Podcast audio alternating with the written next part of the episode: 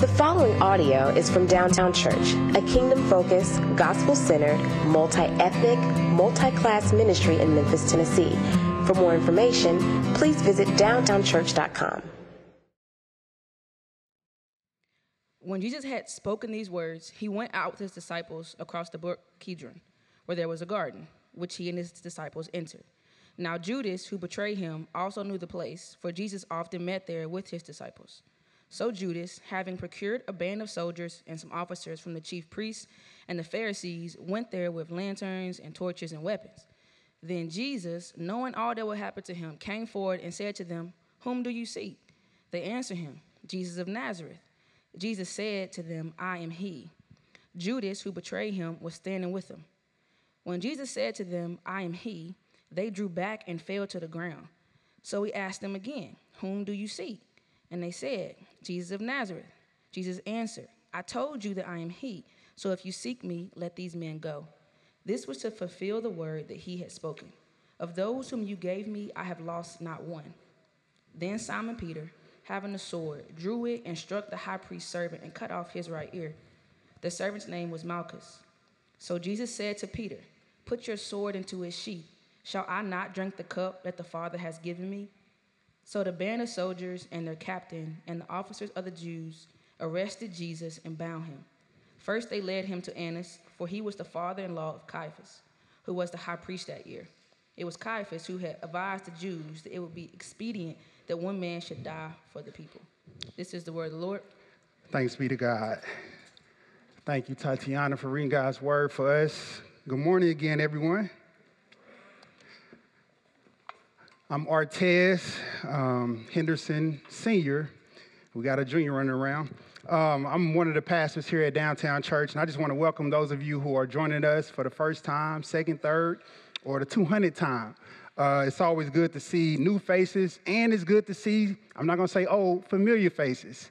But um, we are continually uh, in our series in John, and I have the privilege of walking us through uh, the first fourteen verses in John chapter eighteen. But before we move forward, I do want to invite us into just a brief moment to prepare our hearts and minds as we hear from the most important voice as he's speaking to us through his word. So I just want to invite you just to take a brief moment to prepare your heart and your mind to hear from the Lord himself.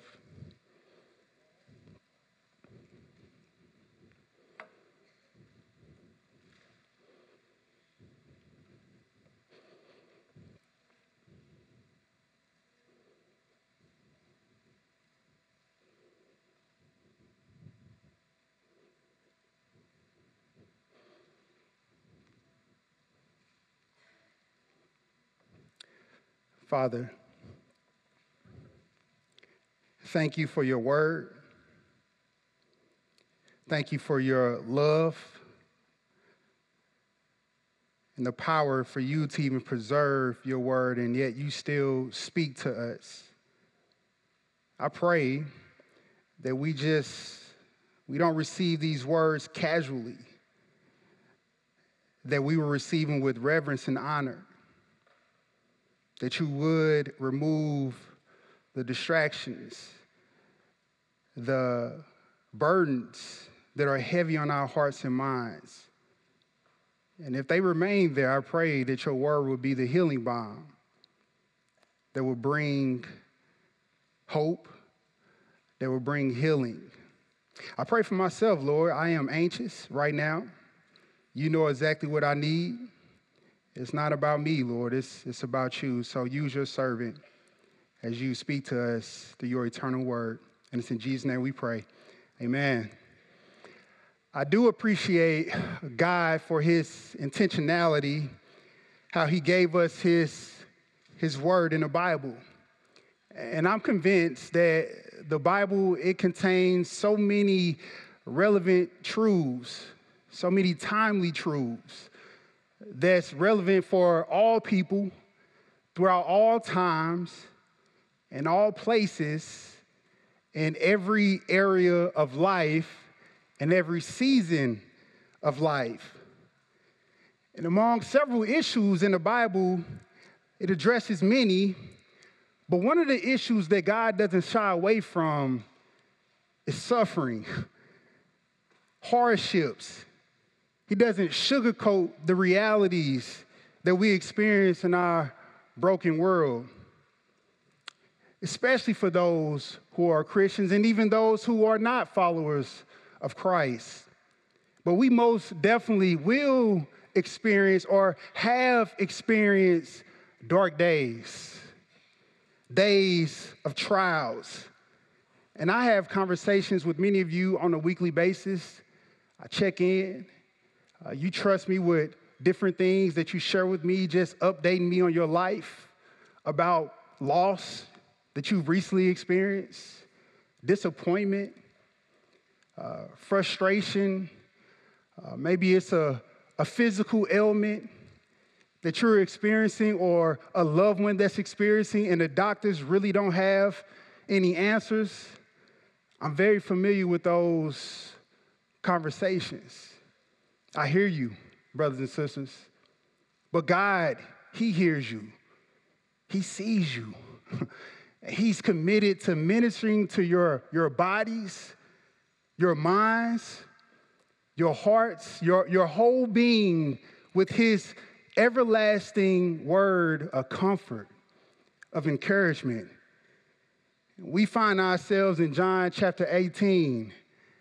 And Jesus, this hour that he's been foretelling is, is getting closer and closer.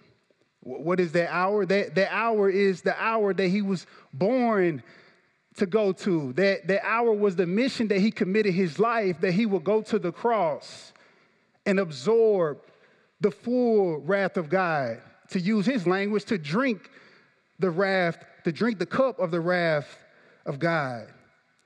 And Jesus is so kind to take us into that particular journey, those last dark days.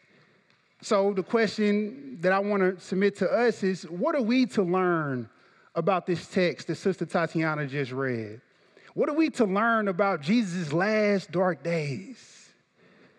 Jesus is so familiar with loneliness. He experienced depression. He experienced betrayal. He experienced grief. So what are we to learn from Jesus? And if I could put it plainly, we can learn that Jesus can be trusted, that Jesus knows exactly what you and I are going through on any given day, any given week. And if you allow me, I, I want to submit to you a big idea for this morning in our text, and that is, we must trust Christ in our dark and chaotic days, because he's still in complete control and he cares for us. And as we make our way through our text, I, I want us to grab hold of just four reminders of encouragement for you, for me, the preacher, when we're going through these dark and chaotic days.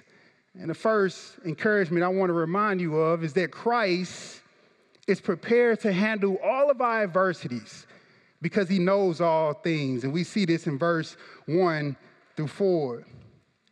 If you lived any time on this world, in this, in this world, you, you have experienced some kind of level of difficulty.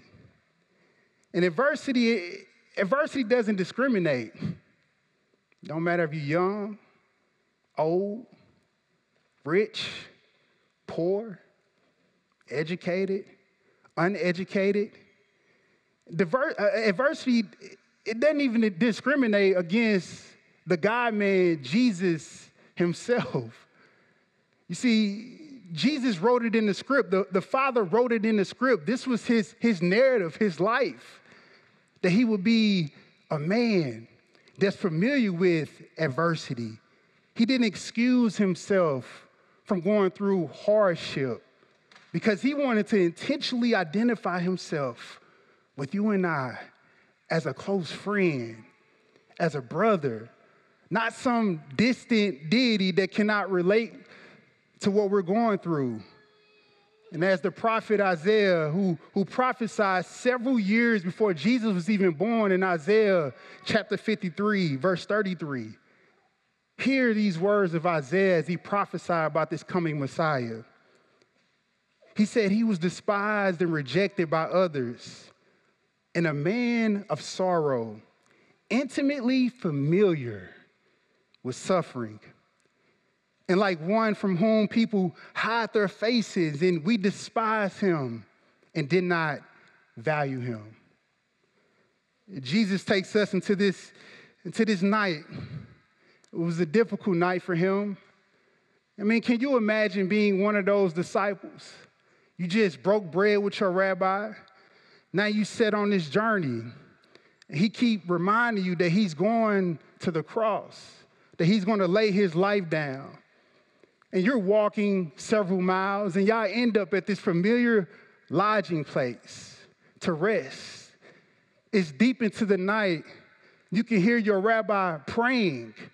You dozing off, waking back up. And suddenly, you hear the footsteps of men marching closer and closer. You can hear the clanging of their armor and the, the weaponry of these soldiers of the Roman, the Roman army and these officers of the temple.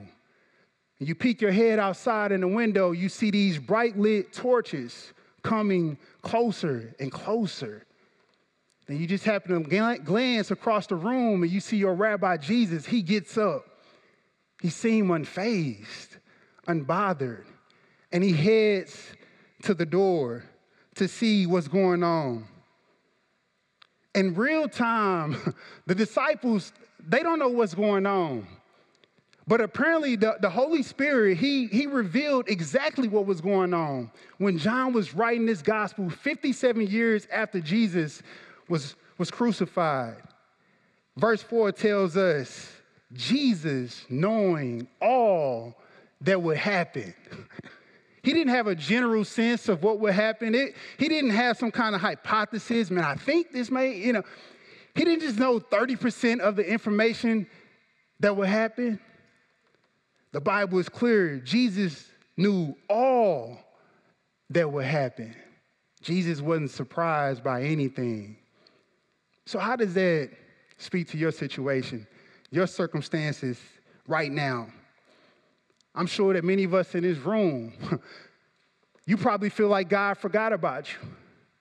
You probably feel like you've been praying and petitioning before God night after night, day after day. And maybe you're convinced that Jesus is in heaven. He's kind of scrambling, trying to find a solution to your issues. But we can be assured that Jesus knows all about what you're going through.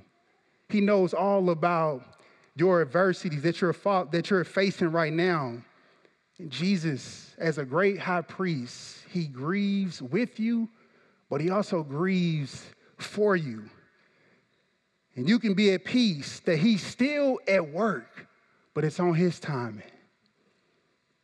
And I know if you like me, you're a person of instant gratification. You want it now? I mean right now. But God doesn't work on our timing. He works on his timing. But I want to encourage you, brothers and sisters. Psalms one thirty-nine is very clear in other places in God's word that every day of your life has already been written. Every trial that you will face has already been placed. But God is faithful that he will meet you there at the highest places, but he'll definitely meet you in the lowest places. Jesus is prepared to handle all your adversities because he knows all things. The second encouragement we see in God's word is that Christ is Lord, and he has complete control over all things. I mean, to know what's going on or what's going to happen is one thing, but to, but to be in complete control as to how it will unfold, that's a whole nother thing. I mean, it's mind-blowing, y'all. But that's, that's God. That's who he is, and that's what he does. But look how this story unfolds. Jesus, he gets up. He hears the, the bounty hunters outside, and he goes to the door to see what's going on. He sees this arresting group, and he immediately takes charge. Y'all see it? He's the first person to ask the questions. He's interrogating them. Whom do you seek? What y'all want? Who are y'all looking for?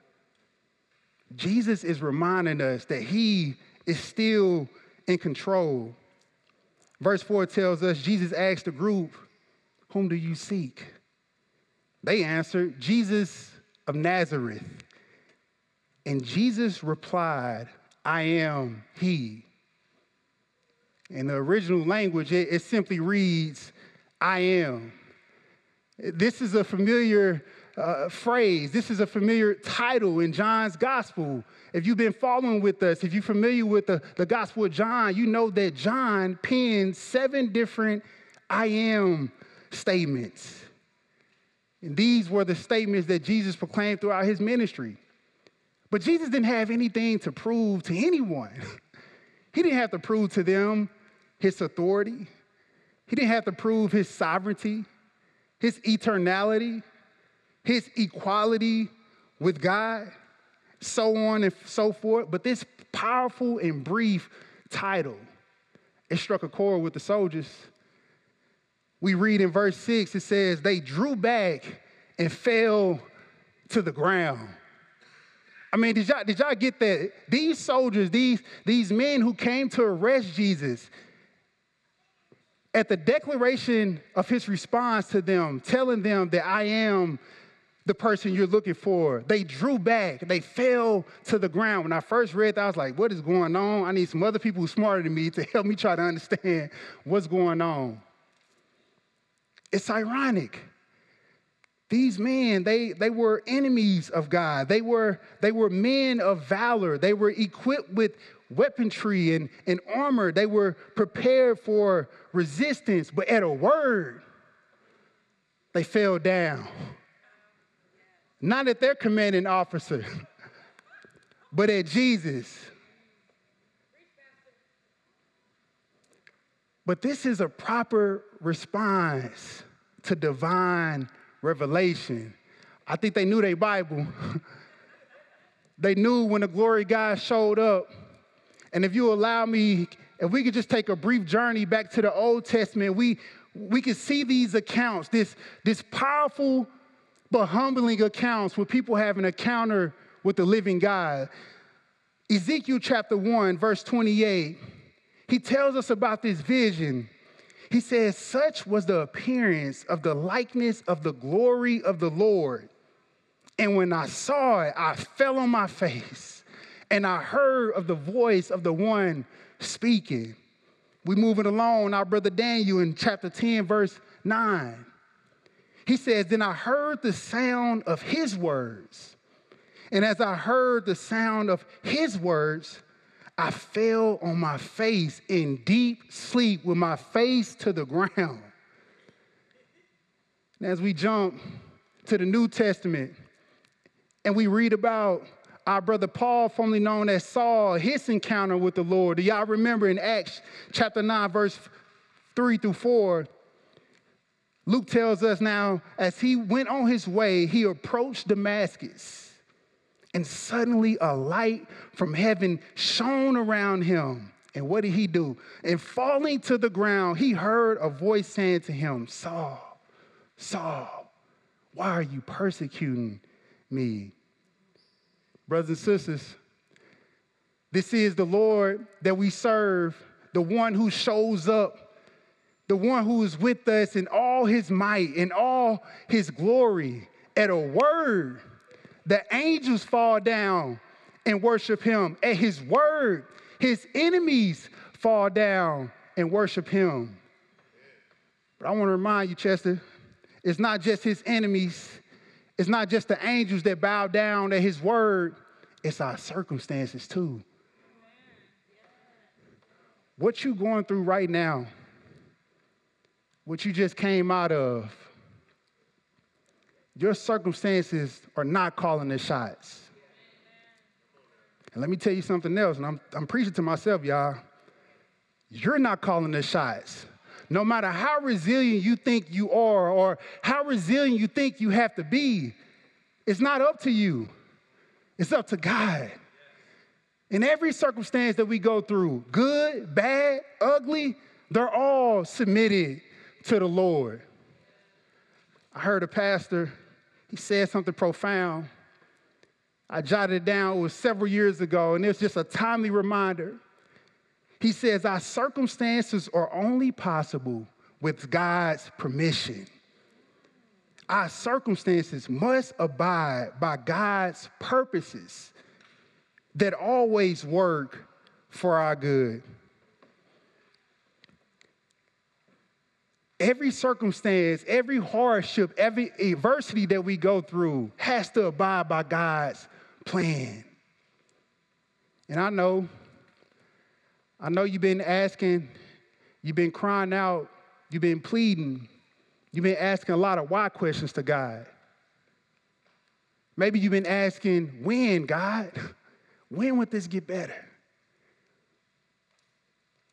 We may not always have the answers that we're looking for, but brothers and sisters, we can look at a sixty-six book letter, and we can reaccount all God's goodness, and we can see his unchangeable character. He's trustworthy. He's been proven trustworthy. And I think, church, we need to develop a stronger muscle that says, God, I may not understand exactly what you're doing. I probably will never understand why you're doing it. But God, would you help my heart, help my mind, help my will to submit to whatever you're doing, to submit to your goodness, to submit to your authority. And may we have that posture of our Lord Jesus Christ to say, not my will be done, but Lord, your will be done. God, help me stay close to you. When I feel tempted to stray, when I feel tempted to hide and isolate myself from you. Brothers and sisters, we can be encouraged that Christ is Lord and that he's in control over all things. There is a third encouragement that we can take from John's gospel when we're going through our dark days, and that is Christ will preserve his disciples by his promises and his love. Look with me in verse eight and nine. Jesus answered, I told you that I am he. So if you seek me, let these men go. And this was to fulfill the word that he had spoken. Of those whom you gave me, I have lost not one. Being in a relationship with Christ, it's the most securing relationship you would ever experience, I promise you. Jesus commits himself to his true disciples, not just with promises, but also with actions.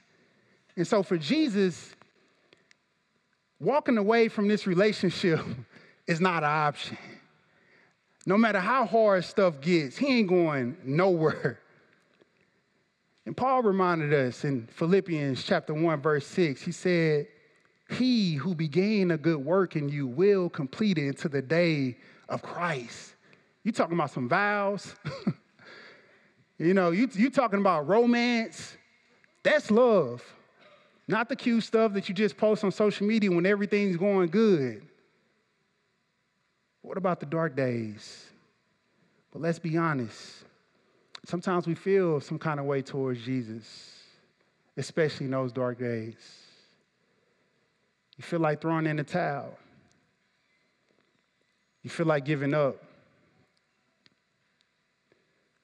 You feel like rebelling. You feel like going back to some of those things that he, he actually pulled you out of. Maybe the old friendships. Old relationships or situationships, whatever ship it was that wasn't healthy for you. When we go through those dark days, we're tempted to go back.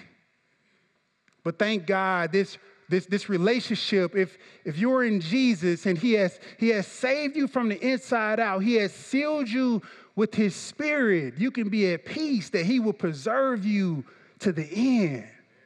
I'm so grateful that it ain't up to me. That I got to hold on to God. That's the basis of our relationship.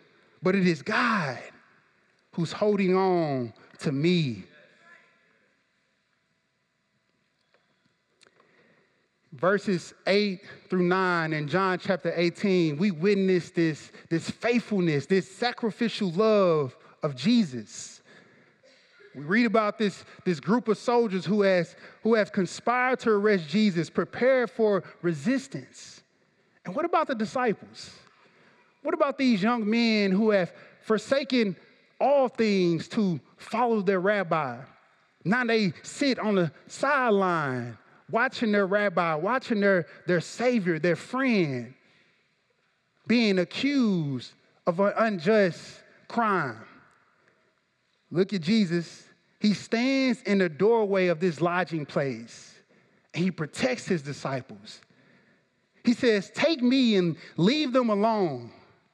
Do y'all see it? He stands in the door, and he protects his disciples. He say, "Take me and leave them alone."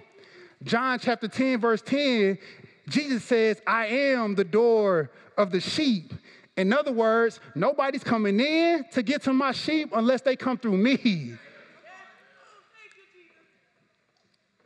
Jesus says, "Take me." What a faithful shepherd. What a faithful, sacrificial Savior that puts himself in harm's way to protect us, not only physically, but I would even go so far to say this was pointing to the spiritual reality that he would preserve us to the end. I have been a part of several weddings, and I remember it was wedding season in college, and I feel like all my friends was getting married, and it was expensive. Like, I love y'all, but y'all, like, really, you know, caused me to go broke. But regardless, uh, I enjoy sitting out, you know, and observing versus standing up there and all that good stuff. Um, I also enjoy officiating, such a blessing to be able to be part of someone's journey. But if y'all been a part of a wedding, you know, you sit, you take it all in, you see the, the beautiful couple grinning from ear to ear. And then the ceremony, the minister is walking them through different vows to love each other through sickness and through health, through plenty and want, forsaking all others, et cetera, et cetera, blah, blah, blah, blah. But we're happy for that couple. But y'all, let me tell y'all, man, we've been married nine years. This ain't got nothing to do with Emily. It's all me. I'm taking all the, all the blame. It's hard to faithfully live out your vows. When we said them vows twenty thirteen, we had no idea what we was really saying. But years into them, like, oh, gotcha. I love you. She gonna be in my ear when we get in the car.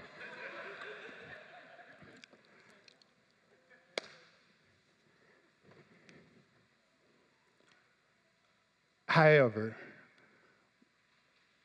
we've been directly and indirectly impacted by broken vows.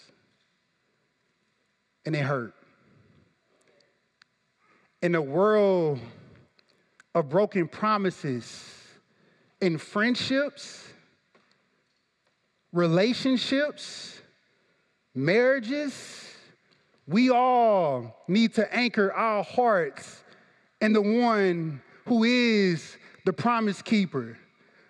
There is only one true covenant-keeping God who commits himself to his bride, his church. And this is for all who find their faith in the finished work of the Lord Jesus Christ, that sacrificial, bloody, gruesome death, that victorious resurrection, and that glorious ascension and reign. Doesn't matter if you're single. Doesn't matter if you're married, engaged, divorced, widowed. There is a faithful spouse in Jesus who will always love through the worst times. He, was, he will preserve us in his love until the very end. One Bible teacher wrote, he said, "The good shepherd has committed himself to his sheep. When the wolf comes, he will remain and defend the flock he loves." Whatever the world may represent in our lives today, guilt and shame from past failures, the accusing voices of criticism, sudden paralyzing feelings of inadequacy as they come snapping and snarling at our heels. The good shepherd is there to meet them and to issue his command, let my disciples go. When these things show up at the door of your house, of your mind, the insecurity, the trauma, the pain, the anxiety, who would you trust to confront those things? Is it you in your own power? Are you leaning and trusting in the strength and the power of the Lord, who is the good shepherd, who says, let my disciple go? It is the Lord who preserves his, his disciples with his love and with his promise. And lastly, brothers and sisters, I want us to see the last encouragement that we can see in John for our dark days. It was Christ's perfect obedience in his darkest days that secured an eternal comfort for all of our days. If you look at the story from Jesus' divine point of view, everything was unfolding the way the Father had already planned it. But from the disciples' point of view, things was getting out of hand. How do we know that? In Luke's account of this same particular story, the disciples were thinking, they even asked Jesus, Lord, should we strike by sword? And we see in all four of the synoptic gospels, it was Peter who jumped out with his sword to kill one of the soldiers and end up cutting his ear. You see, Peter, in his point of view, was being loyal to his Savior. I mean, after all, we can, can't be too harsh on Peter. He was trying to protect his rabbi. He didn't know what was going on. He panicked. But Jesus rebuked that. In other words, what God had planned, Peter really wasn't rocking with it. It wasn't making logical sense, so he had to help God out. And it was clumsy. And he hurt somebody else doing it. He, was, he wasn't displaying courage. He wasn't displaying, displaying bravery. It was actually unbelief. Jesus said, this is how it's going to be. Peter said, no, there's another way. What about us? What's that Peter-like tendency that you have in your life when things are getting difficult and you think God needs help? You think God needs a co-pilot, a backseat driver. Ah, you missed a turn. Hey, it's coming up right now. God doesn't need our input. He needs our trust and our obedience. You saying, Pastor, it sounds like you saying just be, pa- uh, be passive. I'm not saying be passive. In fact, when things are going chaotic, instead of being passive, be honest. Name those things. Don't act like they don't, they, they're not bothering you. They're not affecting you. But look how the story unfolds. Peter slices the guy's ear. Jesus graciously heals this priest's ear. But even that healing, even after the soldiers bowed down, they got up, and it didn't change their motives.